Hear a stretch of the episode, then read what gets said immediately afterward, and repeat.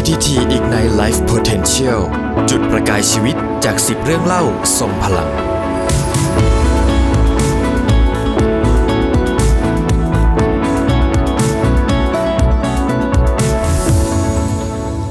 สวัสดีครับ ในวาระครบรอบ 45 ปีของปตทนะครับ The Cloud และปตทก็ร่วมกันทำพอดแคสต์รายการพิเศษครับ ที่เราจะคัดสรรเรื่องเล่าอันทรงพลังนะครับ ตลอดการทำงานของปตท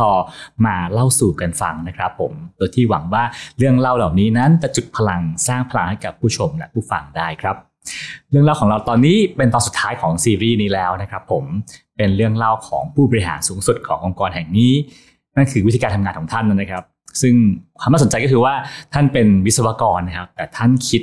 ทั้งมุมของวิศวกร แล้วก็ของมุมของนักสร้างสรรค์นะครับท่านมีเคล็ดลับในการบริหารงานข้อหนึ่งคือเรื่องของการสื่อสารนะครับมาดูกันครับว่าการสื่อสารทำให้การบริหารงานองค์กรขนาดใหญ่อย่างปตทสำเร็จได้อย่างไรนะครับ ซึ่งคนที่จะมาเล่าให้เราฟังนะครับ ก็เป็นใครไปไม่ได้เลยครับ นอกจากคุณอัตพลเลิกพิบูลนะครับ ประธานเจ้าหน้าที่บริหาร และกรรมการผู้จัดการใหญ่ปตทสวัสดีครับพี่โด่งครับ สวัสดีครับ สวัสดีครับ คือพอพูดถึงปตทปั๊บนึกถึงวิศวกรเต็มองค์กรไปหมดเลยนะครับพี่โด่งเองก็เป็นวิศวกรด้วยใช่ครับครัแต่ว่าพี่โด่งเองผมว่ามีความสร้างสรรค์มีความครีเอทีฟเยอะมากๆ แล้วก็ชอบเล่นคำมากๆ สิ่งเหล่านี้นะฮะทั้งการเล่นคำความคิดสร้างสรรค์ แล้วก็การสื่อสารที่ทักษะพี่โด่งนี่ถือว่าเก่งมากๆเลย ได้มาจากไหนครับพี่ครับ ก็ส่วนหนึ่งก็อาจจะผมก็เป็นคนชอบดูหนังนะชอบดูหนังฟังเพลง ซึ่งตรงนั้นเนี่ยเอ่อ หนังเองเนี่ยผมว่ากว่าจะสร้างได้เนี่ยเขามีใส่จินตนาการลงไป เขามีการใส่ข้อมูลลงไป แล้วก็ศิลปะในการสื่อสาร ก็อาจจะซึมซับมาจากตรงนั้นด้วยส่วนหนึ่งนะครับ แล้วก็ส่วนหนึ่งก็จริงๆความเป็นวิศวกรก็ก็ทำให้เราคิดว่าจะทำงานยังไงให้มันประสบความสำเร็จนะแล้วก็มีระบบมีดิเรกชัน จริงๆตรงนั้นมันก็มาผสมผสานกันนะ เราเลยเห็นความสำคัญของการสื่อสารพอสมควรว่า และโดยเฉพาะอย่างยิ่งเอ่อถ้าเราสื่อสารในช่วงระดับที่เราเป็นพนักงานปกติธรรมดาก็ว่ากันไป แต่ว่าพอโตขึ้นมาเรื่อยๆ คนที่จะรับข้อความหรือสื่อสารเราเยอะมาก และเราก็อาจจะไม่มีโอกาสไปคุยเขาตัวต่อตัวใช่ไหมเพราะฉะนั้นก็ต้องคิดการสื่อสารที่มันเขาเรียกว่า ทรงพลัง เข้าใจได้นะฮะแล้วก็ในตัวแล้วก็ตอบในสิ่งที่เราอยากให้เป็น ให้คนเข้าใจนะประมาณนั้นนะใช้คำสั้นๆไม่กี่คำแต่ฟังแล้วเห็นภาพและคิดตามได้อ่านะฮะทีนี้พูดเรื่องพี่โหน่งชอบชอบดูหนังนะครับ ผมดูหนังแล้วพี่โหน่งได้อะไรจากหนังมาใช้บ้างพี่ในหนังถ้าเราสังเกตเนี่ยก็จะมีคำคมอืมที่ใช่ไหมฮะตัวละครแต่ตัวพูดในแต่ละสถานการณ์นะครับ เอ่อเคยดูหนังหลายเรื่องไหมที่เวลาเกิดวิกฤตเนี่ยนะฮะโอ้โหประธานาธิบดีอเมริกาต้องออกมาสปีชแหละนะฮะซึ่งคำพูดที่คำพูดที่เป็นทักษะที่จะต้องนึกถึงว่าคนทั้งโลกฟังมันคืออะไร เพราะฉะนั้นคำพูดเหล่านั้นเนี่ย ผมก็จะสนใจว่าเอ๊ะเขาใช้คำพูดอะไรนะฮะที่ฟังแล้วคนเออ น่าเชื่อถือ แล้วก็เข้าใจแล้วไปปฏิบัติได้นะครับ แล้วก็อย่างที่บอกพูดว่าหนังเนี่ยมันมีการกรองมาเยอะมีนักภาษาศาสตร์มาช่วยคิดกว่าจะออกมาเป็นบทพูดอืมนะฮะเพราะนั้นเป็น shortcut ของผมไงครับผมผมไม่ต้องไปศึกษาเองไม่ต้องไปเรียนอักษรเองอะไรครับเองใช่ไหมฮะก็จะได้จากตรงนี้มาพอสมควรทีนี้จากคนชอบดูหนังนะครับ ชอบชอบสื่อสาร พอต้องมาทำงานในปตทองค์กรขนาดใหญ่เป็นวิศวกร ซึ่งเขาก็ว่ากันว่าวิศวกรส่วนใหญ่อาจจะสื่อสารไม่ค่อยเก่งพูดพูดไม่ค่อยเก่งทำให้คนฟังแล้วไม่ค่อยเก็ตพอพี่โด่งต้องมา ทำงานที่นี่ต้องสื่อสื่อสื่อสารกับคนนะครับผมได้มีโอกาสใช้ทักษะความชอบในเรื่องการสื่อสารหรือว่าเรื่องหนังมาในงานบ้างไหมครับ ก็ได้ใช้จริง ๆ ได้ใช้พอสมควรนะฮะแล้วก็ใช้มา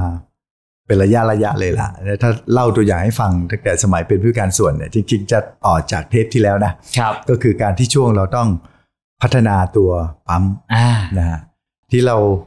ไอเดียเราเราอยากได้ปั๊มแบบใหม่อืมที่ใหญ่ขึ้น มีความหลากหลายมีความร่มรื่น ทีนี้จะสื่อสารยังไงให้แม้แต่ผู้ออกแบบที่มารับบรีฟเราเนี่ยเขาเข้าใจว่าเราอยากได้อะไรอันนี้ก็สำคัญนะแปลก็ว่าเลยวันนั้นไอเดียเนี้ยคนจำนวนมากนึกภาพไม่ออกว่าจะทำอะไร แน่นอนเพราะว่าปั๊มมีแต่ลานคอนกรีตอ่าอาจต้องต้อง imagine กลับไปตรงนั้นก่อนว่าปั๊มมีแต่ลานคอนกรีตนะฮะนะฮะเอ่อเราก็เลยคิดวิธีการสื่อสารนะฮะจริง ๆ ถ้าเป็นที่มาเลยนะ มันจะมีเอ่อ story เหมือนกันนะไอ้คำว่าครับก็คือเราใช้คำว่าเราอยากได้ปั๊ม in the parkอยากให้คุณสร้างปั๊มที่อยู่ในพาร์คที่ที่มามันจริง ๆ แหละ ระหว่างที่คิดนี่แหละ ว่าจะบีฟเขายังไงเนี่ยพอดีพี่ชายครับนะฮะโทรมา แล้วก็ชวนผมไปดูดนตรีที่สวนลุมอืมซึ่งชื่องานมันคือ Music in the Park อืมนะฮะก็อ้าว ก็เลยได้ไอเดียเอ้ยเรา ใช้คำว่าปั๊ม in the park ดีกว่าจะได้เข้าใจนะแล้วจริงๆในการทำงานก็ตัวอย่างการใช้คำให้เขาเข้าใจ ว่าเราต้องการเปลี่ยนเป็นแบบไหนเนี่ยก็สำคัญ เช่น เวลาออกแบบนะฮะเราก็จะมีฝ่ายวิศวกรรมสถานีบริการที่จะคอยออกแบบปั๊มเราว่าเฮ้ยต่อไปนี้เนี่ยอยากให้นึกถึงเรื่องการทำ landscape มากกว่าการทำ layout ต่างกันนะสองคำนี้ layout เนี่ยมันหนักไปทางวิศวะ ก็คือระยะห่างเท่าไหร่นะเป็นตัวเลขงั้นนะฮะครับระยะปลอดภัยเท่าไหร่นะฮะความกว้างเท่าไหร่ความยาวความลึกเท่าไหร่อันนั่นคือ layout แต่เราใส่คำว่าเป็น landscape เข้าไปเนี่ยเราใส่ความเป็นสถาปนิกเข้าไปถูกไหมว่าให้คุณต้องมี curve ต้องมีอะไรอ่านะมีความร่มรื่น อันเนี้ยนี่คือคือการสื่อสารเบื้องต้นที่เราต้องการให้ทุกคนเห็นภาพอย่างน้อยก็คร่าวๆเนี่ยใกล้เคียงกันก่อน แล้วก็ เดินไป พี่โด่งเคยพูดว่าคำที่ดีมันต้อง lead direction ได้ ใช่หมายความว่าอะไรฮะก็เนี่ยฮะต้องต้องเห็นภาพ ต้องเห็นวิธีการทำงาน ใช่ไหมฮะ อย่างที่ผมพูดเนี่ยสองคำนี่แหละนะฮะอืมปาร์คมีเดียปาร์คอ่า คุณต้องสร้างปาร์คขึ้นแล้วขึ้นมาแล้วนะฮะคุณปรับเปลี่ยนจาก layout เป็น landscape อืมมันครับก็ lead direction ไว้อืมคุณไม่ใช่มานั่งวัดระยะกันอย่างเดียวนะครับผม ประมาณอย่างนี้คุณต้องมีดีไซน์ใส่เข้าไปครับเรื่องสไตล์การทำงาน น่าจะเคยเล่ามั้งไม่ทราบครับเขียนลงไปอย่างที่บอกว่าเราต้องไปเอ่อต่างประเทศอ่าไปทำงานนะ ไปเจอคนต่างประเทศด้วยอะไรด้วย แล้วก็เอ่อคนก็มองแหละว่าเราไปทำตอนนั้นไปเขาเรียกไปประเมินการทำธุรกิจของบริษัทลูกของเราในต่างประเทศ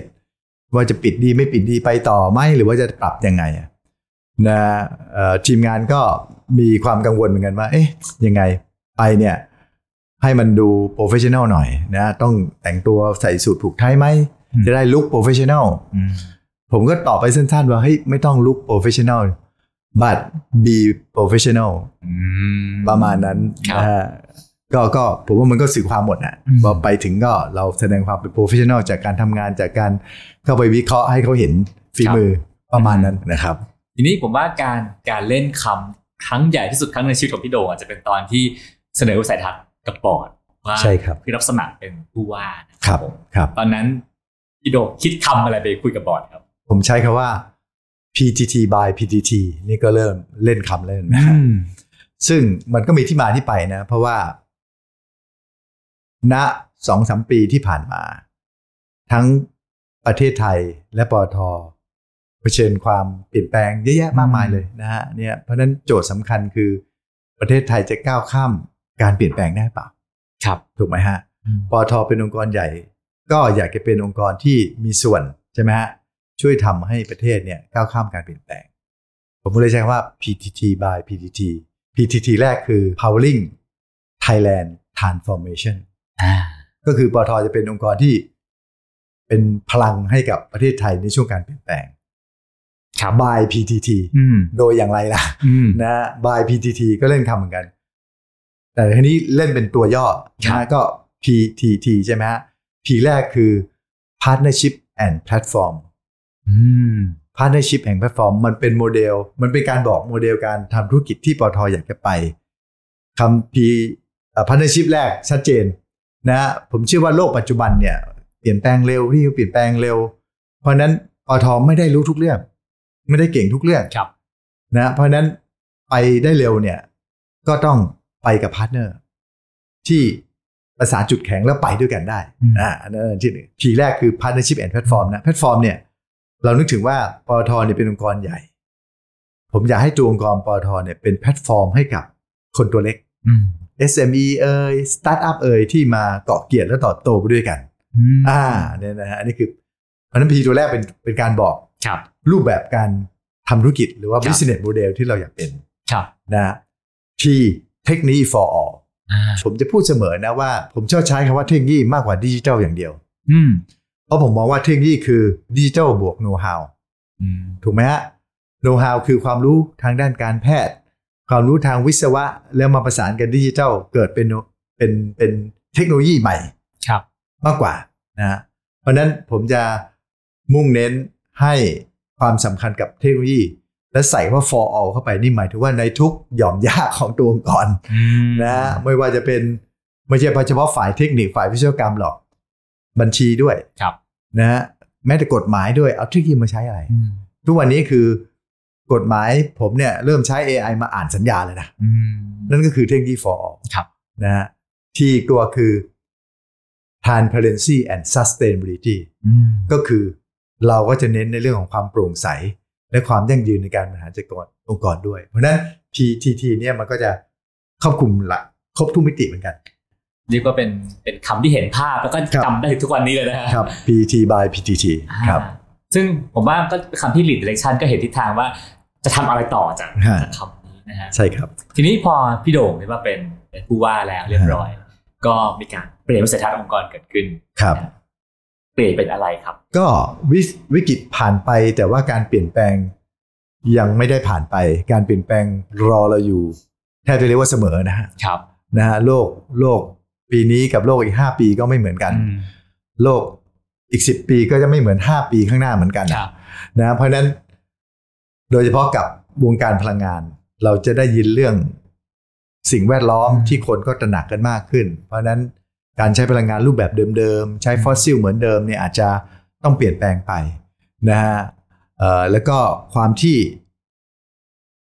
ไม่แน่นอนในธุรกิจพลังงานเนี่ยเราก็มาดูว่าและองค์กรเราจะต้องปรับตัวเปลี่ยนตัวยังไงนะเตรียมความพร้อมยังไงหรือว่าทำอะไร ก็เลยเป็นที่มาว่าอย่างนั้นเราต้อง อีกนั่นแหละ ต้องสร้างความตระหนักในการเปลี่ยนแปลงให้กับพนักงาน ทีนี้ทำยังไงอืมก็ ใช้วิธีเปลี่ยนวิสัยทัศน์ซะเลย เพราะว่ามันจะเป็นอะไรที่เขาเรียกว่าเหมือนกับธรรมนูญอะเหมือนนะประกาศเปลี่ยนครับซึ่งทุกคนก็จะหันมามองพนักงานทุกคนจะบอกอะเอาปตทเราเปลี่ยนวิสัยทัศน์แล้วเหรออะไรอย่างเงี้ยนะประมาณนั้นนะนะฮะอืมเราก็เลยก็กลับไปดูตัววิสัยทัศน์เดิมว่าเป็นยังไง วิสัยทัศน์เดิมเนี่ยเอ่อเราใช้คำว่า Thai Premier Multinational Energy Company อืม Thai Premier เราอยากเป็นบริษัทไทยชั้นน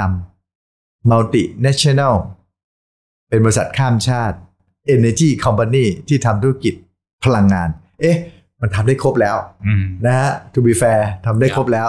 ก็ได้จังหวะเปลี่ยนด้วยเลยละก็ขอเปลี่ยนซะเลยนะก็เปลี่ยนเป็น powering life with future energy and beyond นะฮะซึ่งในในวิสัยทัศน์ใหม่เนี่ยมันก็บอกไปทั้งเอ่อความ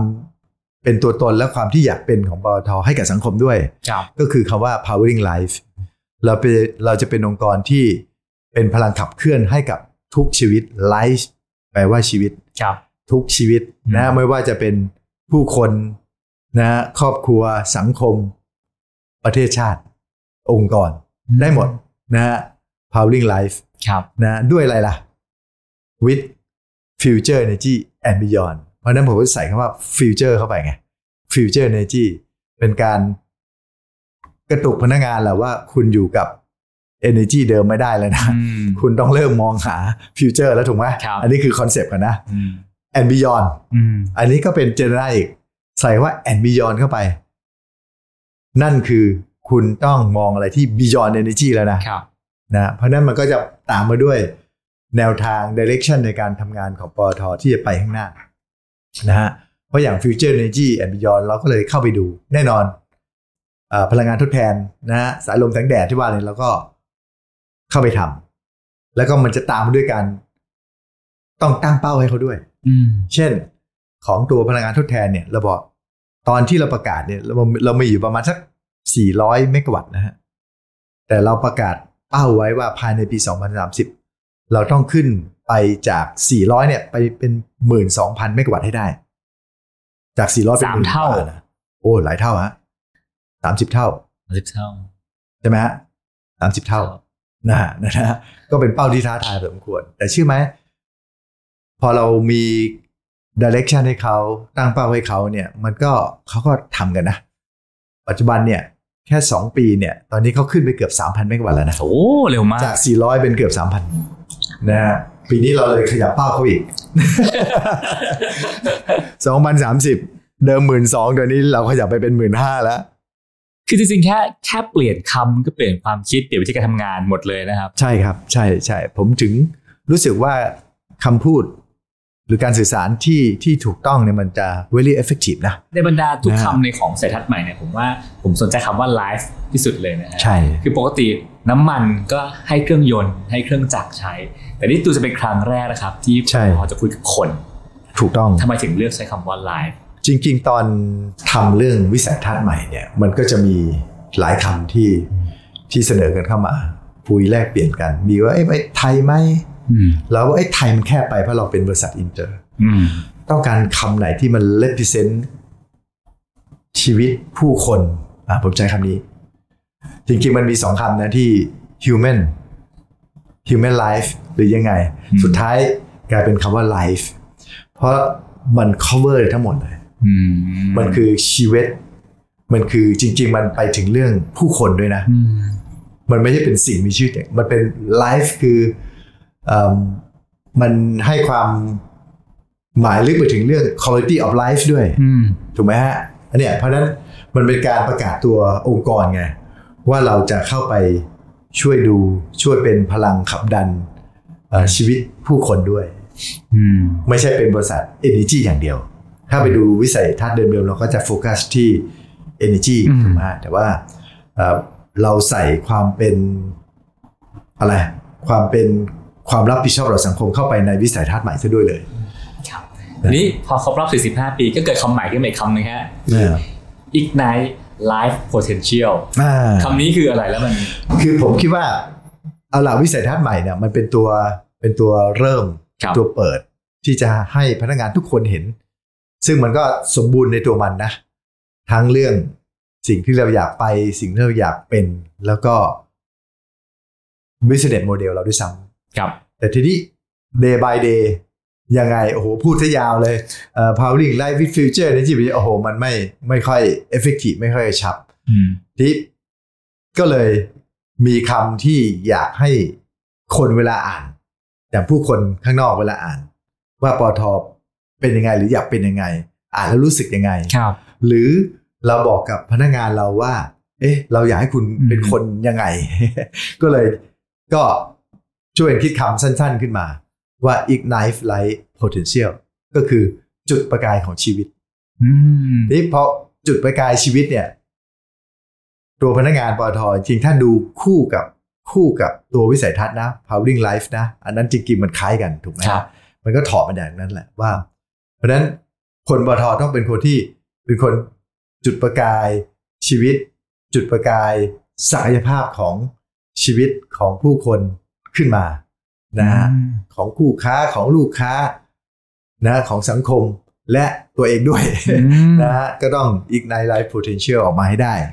นะครับสำหรับผู้คนที่มองเข้ามาก็อย่างที่บอกว่า ก็จะมองว่าปตทเนี่ยจะเป็นองค์กรที่ช่วยไปจุดประกาย ไปช่วยไปดึงศักยภาพของผู้คนของสังคมออกมานะ อะไรประมาณนี้อืมครับแปลว่าเอ่อ ที่ผ่านมาพนักงานแต่ละคนก็จะมีงานที่เขาต้องทำแบบหนึ่งแต่ว่าตอนนี้คือหน้าที่อีกหลักของคุณอีกอย่างหนึ่งคือ คุณไม่ได้แค่ทำงาน แต่คุณต้องไปช่วยจุดประกาย ดึงศักยภาพของ partner รอบๆตัวคุณออกมาด้วยครับ ด้วยพลังในตัวคุณนะฮะครับ ผมว่าก็เป็นแค่คำสั้นๆที่ทำให้เปลี่ยนวิธีคิดการทำงานไปเลยนะฮะครับครับครับคือเหมือนกับว่าคุณต้องมี energy อยู่ตลอดเวลาพอสมควรนะ ignite life potential เนี่ยนะครัฮะบครับ ทีนี้ พี่โด่งมองว่าการสื่อสารมันสำคัญยังไงกับผู้บริหารบ้างครับสำคัญมากอย่างที่ผมพูดไว้ ก็คือว่าการเป็นผู้บริหารเนี่ย เราไม่สามารถไปคุยกับพนักงานอืมทุกคนได้ถูกไหมครับ เพราะฉะนั้นสิ่งที่เราสื่อสารออกไปเราต้องนึกว่าคนที่ฟังเราคือฟลอร์ทั้งหมด คือพนักงานทั้งหมดอืมนะฮะแล้วเขาฟังแล้วเขาก็ต้องเข้าใจ โดยที่เราไม่ต้อง เข้าไปอธิบายรายละเอียดแต่ละคนอืมนะเพราะฉะนั้นการสื่อสารมันต้องกระชับเห็น direction แล้วก็จริงๆ ถ้าใส่เรื่องการปลุกเล้าเข้าไปได้ด้วยก็จะดีมาก เพราะฉะนั้นการเล่นคำมันก็จะช่วยทำให้การสื่อสารเนี่ยมันดูกระชับนะดูมีพลังอืมประมาณนั้นนะฮะครับผมต้องกระชับนะฮะ ต้องเห็น direction แล้วก็ต้องปลุกเร้าอ่าปลุกเล้ามีพลังในตัว ใช่ครับ ครับผม ทีนี้แล้วแล้วพี่โด่งคิดว่าเอ่อถ้าถ้าถ้านอกนอกจากการสื่อสารทั้งกับภายในแล้วนะฮะการสื่อสารกับภายนอกครับครับทำให้คนนอกมองปตทคิดว่าณปัจจุบันเนี้อยากให้คนนอกมองปตทอย่างไรครับแรก ๆที่ผมเข้ามาแล้วผมพูดผมว่าผมอยากเพิ่มจำนวนคนรักปตทผมใช้สื่อสารง่ายง่ายๆแค่นี้อยากเพิ่มจำนวนคนรักปตทให้มากขึ้นอืมนะฮะเพราะฉะนั้นก็ จริงๆผมว่ามันก็เอฟเฟกตีฟนะคำนี้เพราะฉะนั้นพนักงานบอกว่า บอกผมอะ่ะ ผมบอกพนักงานว่าผมอยากเพิ่มจำนวนคนรักปตทอะคุณทำงานอะไรอยู่อะอืมเพราะฉะนั้นคุณทำงานสมมติคุณทำงานสื่อสารองค์กรนี่ตรงๆอยู่แล้ว แต่ว่าถ้าคุณทำงานเอ่อวางท่อก๊าซขึ้นมาเนี่ย แล้วคุณโอ้โหลุยแหลกเลยนะบุกไปพื้นที่เขาไม่เข้าไปคุยก่อน ไม่ไปเจรจาไม่ไปขอไม่ เขาก็เกลียดคุณสิอืมแต่ถ้ามุดมีคำบอกว่า ผมอยากให้เพิ่มจำนวนคนรักปตทเขาต้องคิดก่อนไหมก่อนที่จะเข้าพื้นที่อะเข้าไปคุยยังไง ไปทำความเข้าใจ ใช่ไหมพอทำเสร็จแล้ว นะไม่ใช่ทิ้งพื้นที่หนีเลย คืนพื้นที่เขายังไง ให้เขาเล่าได้รับผลกระทบน้อยที่สุด ดูแลเขาต่อเนื่องยังไงอืมประมาณนี้เห็นไหมฮะเพราะฉะนั้นคำว่าเพิ่มจำนวนคนรักปตทเนี่ยมันก็ มันก็จะเอ่อผมว่าถ้าคนฟังพนักงานปตทฟังไปเนี่ยเขาก็ไป apply ในแนวการทิศการทำงานเขาด้วย แม้แต่การสื่อสารกับปตทเออกับกับคนภายนอกกับ partner เนี่ยอันนี้อันนี้ผมพูดเอง องค์กรที่เวลาโตขึ้นมามาก ๆ ประสบความสำเร็จ โตขึ้นมากๆพนักงานจะติดเขาเรียกว่า arrogant เวลาไปคุยกับผู้คนเนี่ยจะดูแหมไปไป อะไรล่ะ ไปคิดว่าเหนือกว่าเนี่ย อันนี้ไม่ดีนะแต่ถ้าผมบอกว่าผมต้องการเอ่อเพิ่มจำนวนคนรักเนี่ยเขาก็ต้องคิดแล้วล่ะ ไปคุยกับซัพพลายเออร์ไปคุยกับ partner อะไรเนี่ย ก็ต้องคุยด้วยเขาเรียก have a good face ต่อกันนะใช่ไหมมีน้ำจิตน้ำใจต่อกันนะฮะเพราะว่าถ้าคุยไปหืมไปได้ท่ามากเนี่ย ไปคิดว่าตัวเองเก่งมากเนี่ย คนก็จะหมั่นไส้เนี่ยมันไม่ได้เพิ่มจำนวนคนรักปตทนะหรือแม้แต่ว่าในธุรกิจเนี่ยเอ่อในปั๊มน้ำมันอืมอ่ากลับไปปั๊มน้ำมันเนี่ย เข้ามาไม่ใช่เติมน้ำมันแล้วก็จ่ายเงินอย่างเดียวเนี่ยแล้วทำไงให้ให้คนรักปั๊มเรา ใช่ไหมฮะ มันก็ตามมาด้วยกิจกรรมต่างๆ ที่ทำให้ชุมชนเห็นปั๊มเป็นที่พึ่ง อ่า อันนั้นก็คือเพิ่มจำนวนคนรักปตทอืมอ่า เนี่ยแล้วก็คำสั้นๆ เนี่ยครับครับถ้าเรื่องการสื่อสื่อสารกับพนักงาน ว่าทำยังไงกับสังคมเนี่ยผมว่าอยากให้ช่วยกันเพิ่มจำนวนคนรักปตทถ้าอีกสักอันหนึ่งแหละฮะแล้วกับผู้ถือหุ้นทั้งหลายแหละ